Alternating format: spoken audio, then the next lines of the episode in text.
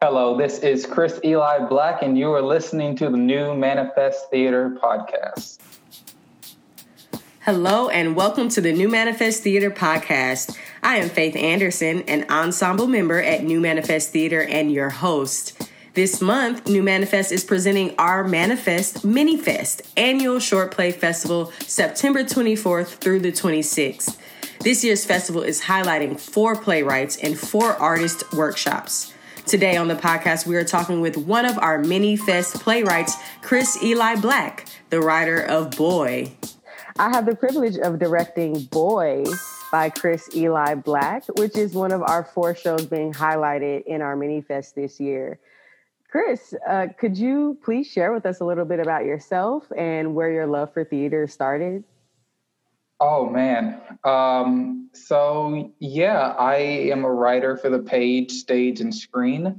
And the kind of stories that I like to tell um, are kind of the stories that I don't think are represented enough in the theater or in the mainstream theater or in mainstream media um, anyway, which are the stories about those who are uh, usually quoted as being, you know, living on the margins or being underrepresented um, when they're none of those things. They're people and they live the same lives that we all live. They all, you know, just try to pay the bills and feed their families and just they might just live differently than us or look differently than us or choose to live their lives differently than us. And and those are the kind of people and the kind of stories that I like telling um, through multiple mediums and multiple ways. Um, and you know, my love for theater came really randomly um, it's just it's a story I love to tell because it is the most like Hollywood movie, like out of left field kind of thing. Um, you know, I was not the kid who was in Annie when I was eight in the community theater. I didn't do any of that stuff. Um, it wasn't until I was a senior in high school when you know when theater came into my life, and I was like, oh, I love this thing, and I don't think I'm ever going to stop doing this thing and I really haven't since. And it's just kind of, you know, it's the oldest art form. It has survived so many things, um, and it's the most intimate one. Uh, it's the most it has the most pure expression. Um, it's, it's literally in your face uh, in its best uh, at its best times, and I just love that feeling of going to see a show and knowing that no one else is ever going to see that show exactly how you saw it when you saw it at that moment and there's just something really exciting about that. And I'm someone who really, you know, my work is dialogue driven, and there's no better place for that kind of work than the stage. You know, I grew up in a family that was, you know, dinner table conversation kind of family. Yeah, everybody's talking over each other, talking about their day, or gossiping about somebody, or saying what went down at school. Um, and and so that's kind of embedded in me to just write in conversation um, I could never write like an action movie because it'd just be a bunch of people sitting in the back seat of a car talking. So, so yeah. Uh, that's that's so beautiful, and uh, I love your point about it. Theater being one of the most intimate forms of art, because um, I was also on the literary committee, so I had the uh, pleasure of actually reading more of your uh, pieces, not just right. Boy. Um, and obviously, ultimately, Boy was what we felt worked right now within um, the virtual realm and yeah. um, with everything happening within the world. But I also noticed um, how intimate the conversations are through and through each of your pieces um, especially because they typically brought to light a lot of um, figures of men who had given their bodies in some shape, form, or fashion to like fulfill an honorable role, whatever they deem honorable within their family. And specifically, you spoke to a few people uh, with disabilities. Um, and I'm just curious of where that inspiration came from um, and, and where these stories specifically stem from. They come from being the most imperfect human being on the planet, probably. Um, they come from seeing people in school, in life, in my family who are so often defined by what they are and not who they are. Um, you know, we're talking about veterans, we're talking about senior citizens, we're talking about people who might struggle with addiction, we're talking about people who might love in a different way than than might be acceptable to another person. Um, and I I hate you know because you know being an African American male, you're naturally born a number. People naturally see you as you know possibly future inmates, so so on. I don't want to be defined by that. If someone were to tell my story, I wouldn't want them to tell the story of a black guy. I'd want them to tell the story about a guy who writes plays and lived whatever kind of life I've lived. And I think that's the same across the board. You know, I think a disabled veteran doesn't want to be called a disabled veteran. They want to have their name said. They want to have their story told. They want to be in, you know, front and center, being able to speak their mind and their heart like anyone else would be able to. And, you know, I'm also someone who's sick of seeing, you know, Barbies and Kens all the time. I mean, that's nice, but at some point it's like, okay, we've seen this before. Um, and it's it's plastic at the end of the day. So so let's cut through all that and, and get to the real stuff. Get to the get to the lives that are really interesting to me. Get to the you know the people who can't afford to pay their rent. What are they doing um, in those last hours before you know the sheriff knocks on the door. Those are the stories that interest me because those are the stories I can relate to, and those are the stories um, that I grew up around. I can't tell anyone else's story because at the end of the day, no one can tell your story but you. Um, someone else can try, but they're not going to get it right. Um, and it's going to come off like they were trying to tell someone else's story. So only you can purely uh, convey those emotions. Uh, so, so yeah. Yes, Ashe. I love that. Only you can tell your own story and only you can get it right. Yeah. Um, it's, what would you say is the best part about playwriting for you? Um,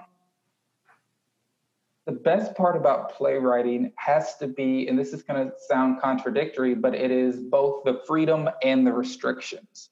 It's the freedom to be able to tell any story you want, um, but it's also the restriction of knowing most of the time you're on a stage, you can't do you know car chases or backflips or anything like that. So it puts you in a mindset to where you have to say, really key in on again those human aspects and say, okay, what is the story I'm telling?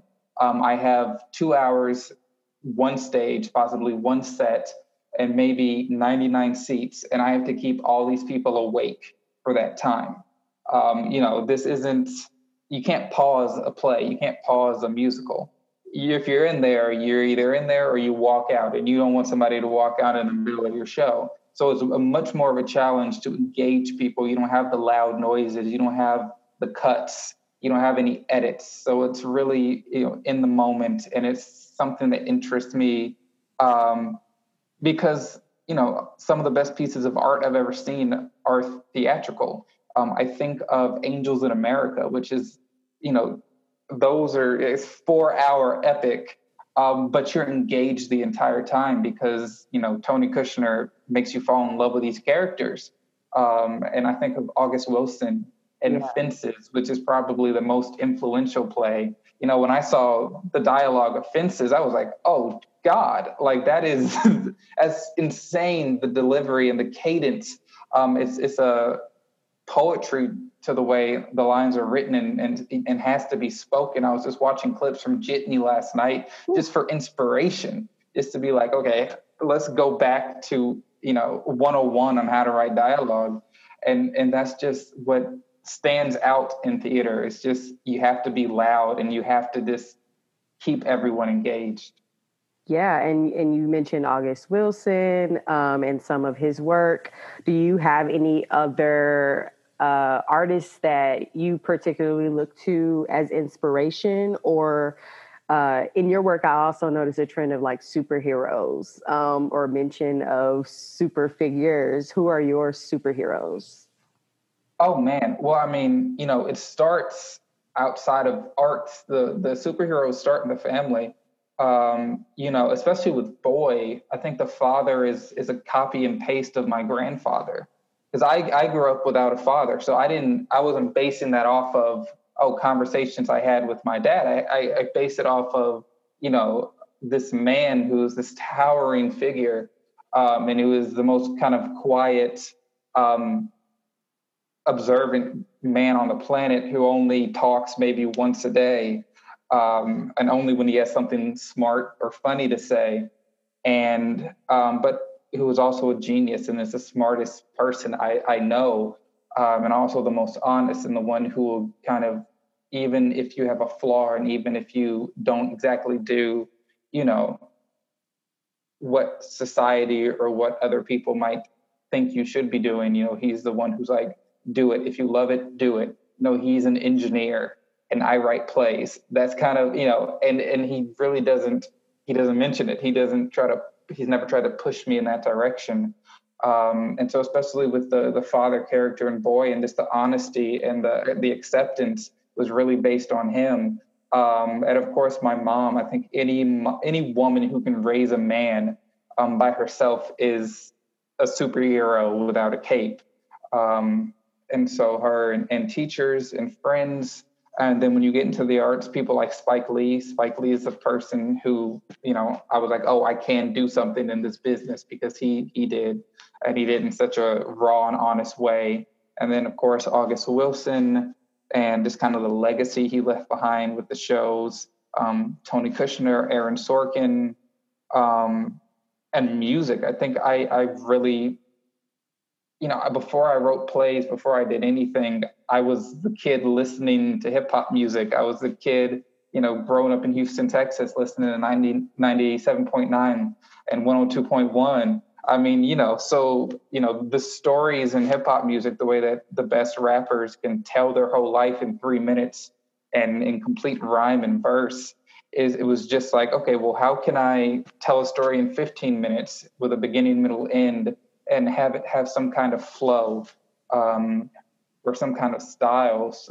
So, I take inspiration. Everyone is my superhero. Anyone who has ever given me a chance is my superhero. You guys are my superheroes um, because you know that's because we because honestly we're in a business to where you get rejected more times than you get accepted.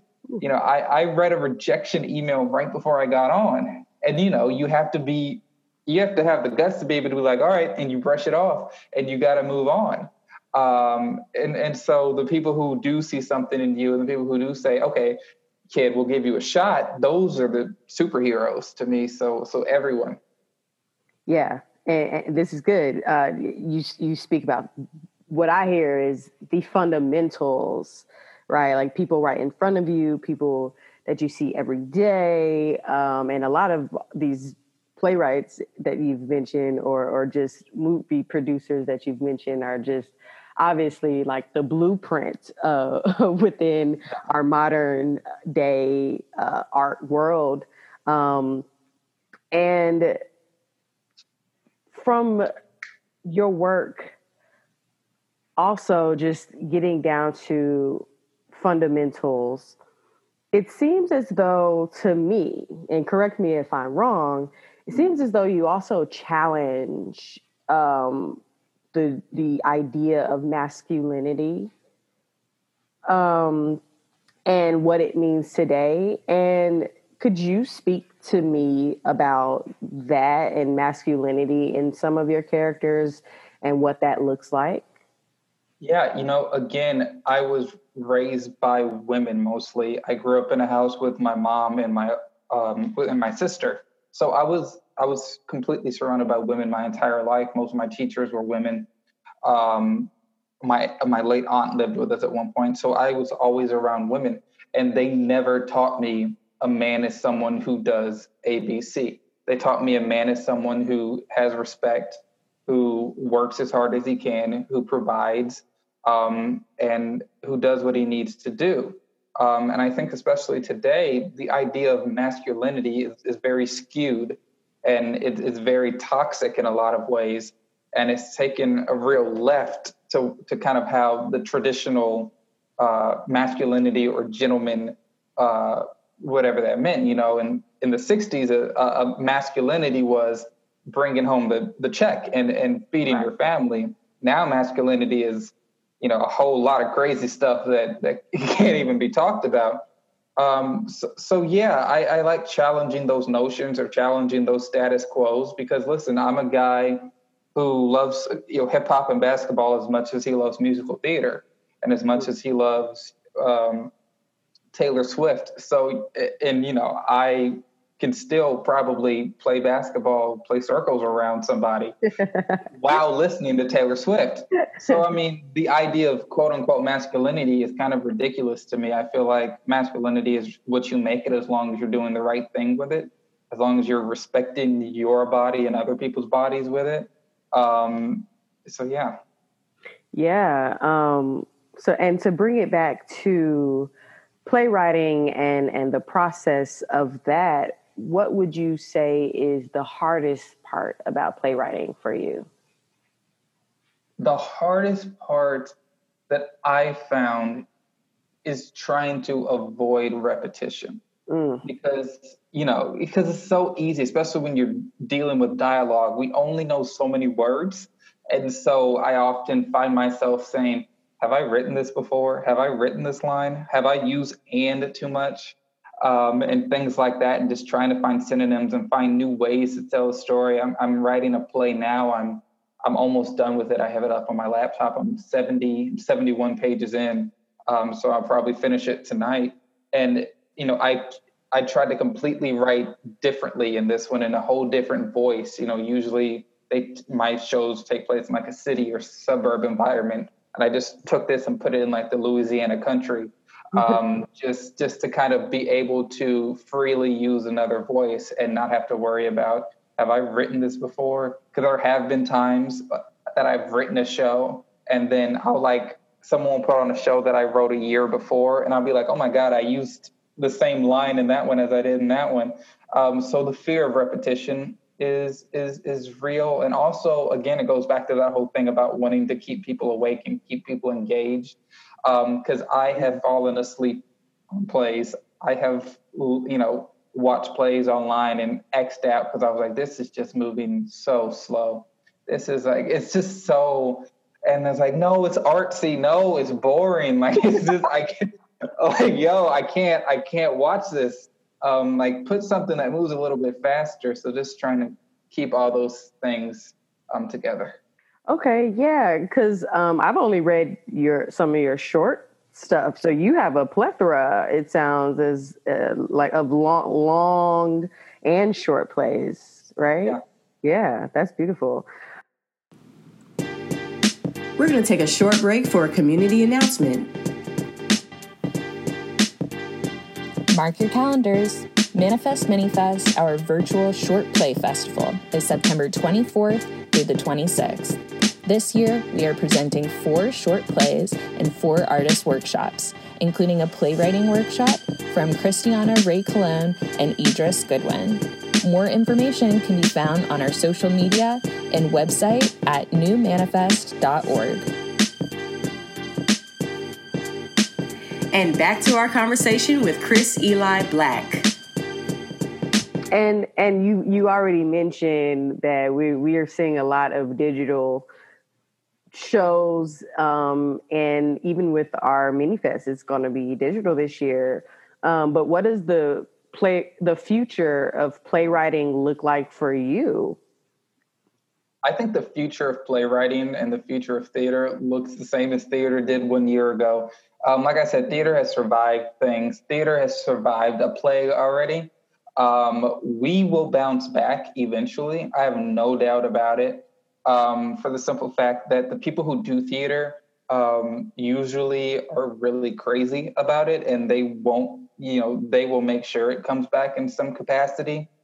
Um, and, and, but I don't know what the immediate future of that looks like. I don't know if that will involve, you know, only being able to fill up half the theater. I don't know what that looks like in terms of Broadway and, and financial things, because at the end of the day, the biggest examples of theater or, or business. So I don't know what that side looks like. I don't know what union stuff and, and actor safety looks like. But I think that playwriting and theater, you know, I've written more in the last five months than I have in all my whole life, um, simply because I had time and I've been able to meet mm-hmm.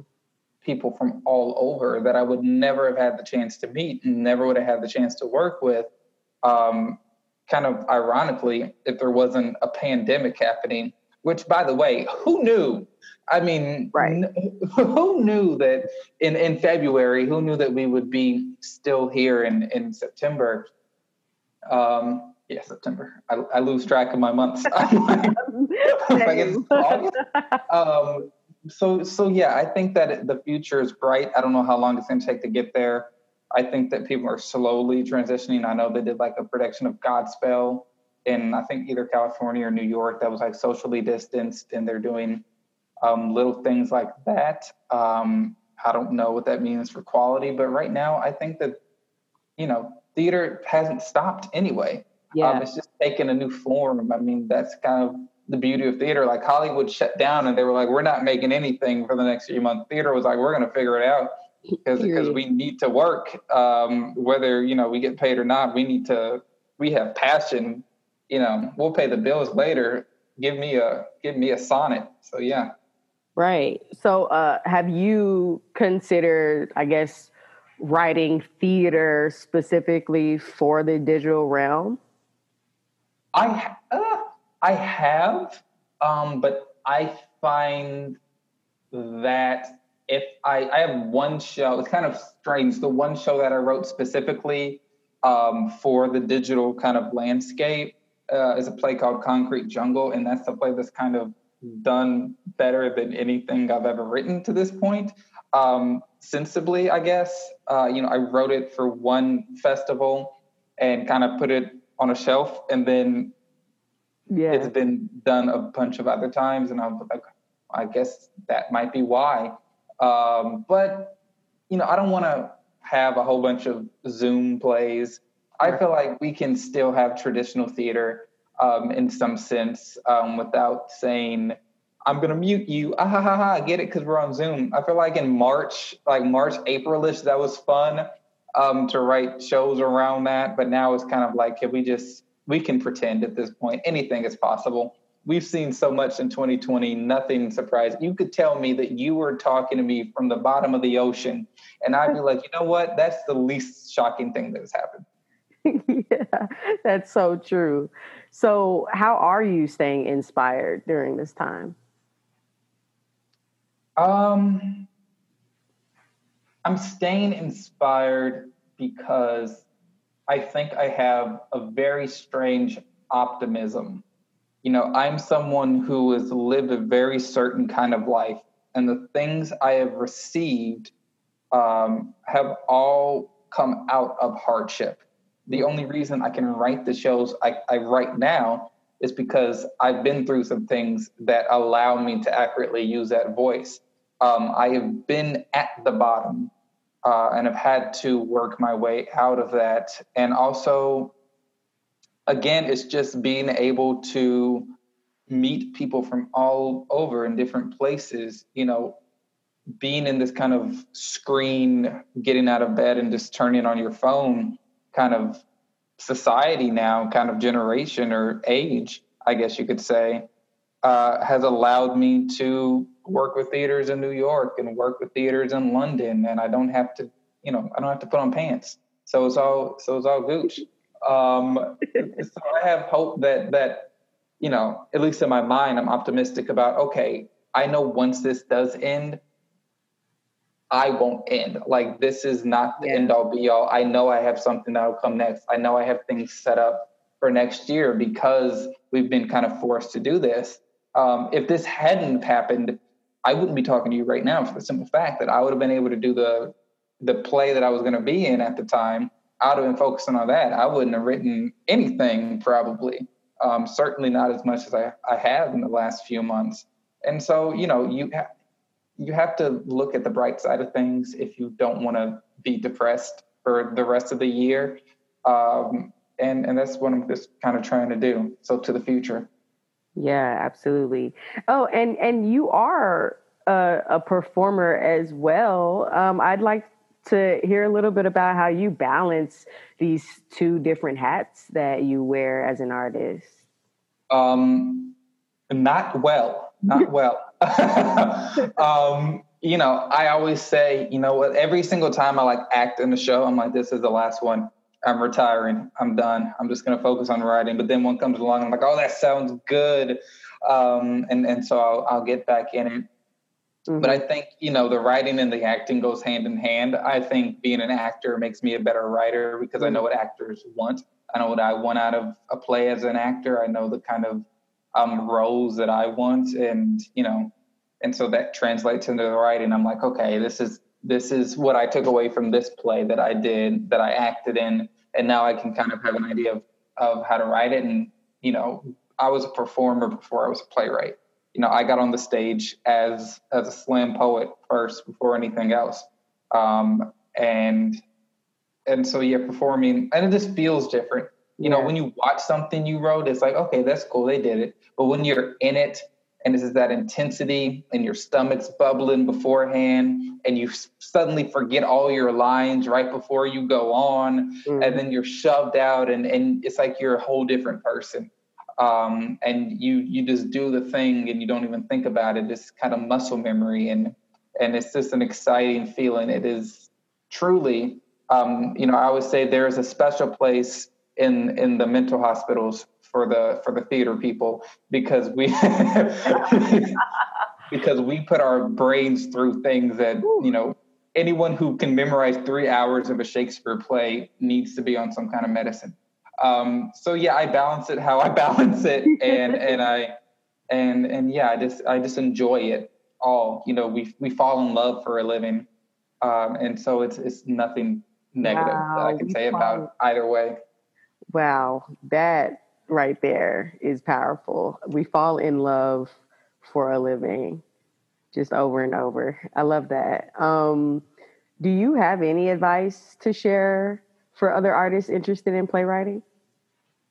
Um, do it and don't be upset when it's bad. Um, because I look at the plays I wrote at 18 and 19 and 20, and I thought I was writing my magnum opus. And I read them now, and I'm like, kid, you had no idea what you were doing, but you have to get through the bad stuff to get to the good stuff. You have to make those mistakes um, in order to kind of cut through that all and say, okay, this is what not to do. And also find your own voice. Um, don't try, don't look at your favorite writer, your favorite performer, and say, oh, I'm going to imitate that because it's going to come off like you're imitating that.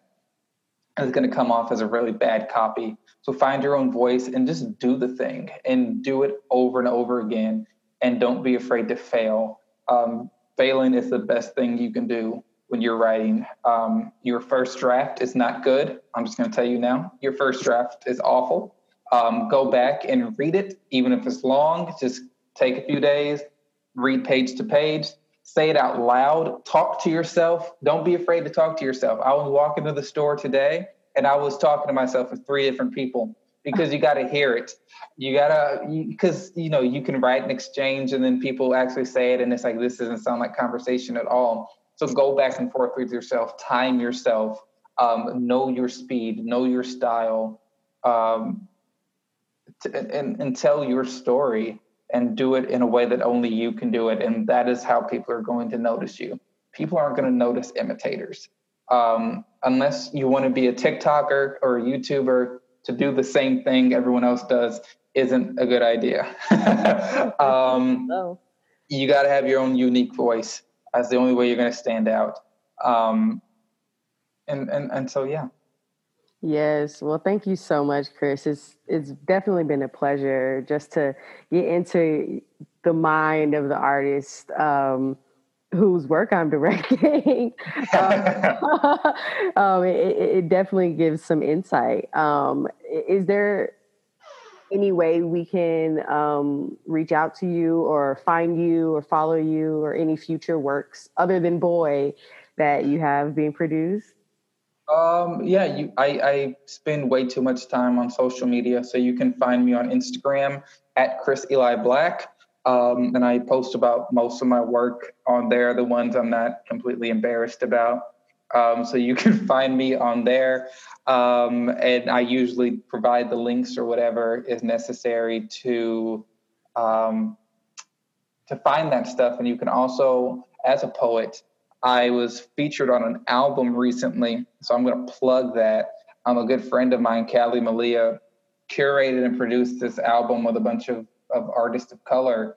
Um, it's called Black Quota. We found out it was in the, the top 50 of, of Amazon's R&B albums. It's, it was number 33, I want to say, a couple days ago. So we're having a lot of fun with that. So go buy that, stream that, listen to that, and all the proceeds. I don't see any of it. None of us see any of it. It all goes to Color uh, Color of Change. I want to say is the name of the organization um, that that has done a lot of work recently. Thank you so much. I'm definitely gonna go go look at that as soon as we get off of here. um, but yeah, thank you so much, Cris. I look forward to speaking with you again and keeping up with you. And we appreciate you here on the podcast. Absolutely.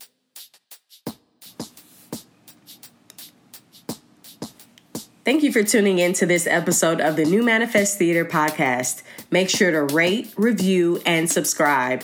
Keep up to date on everything New Manifest Theater is doing at our website, newmanifest.org and on social media at New Manifest Theater. Until next time.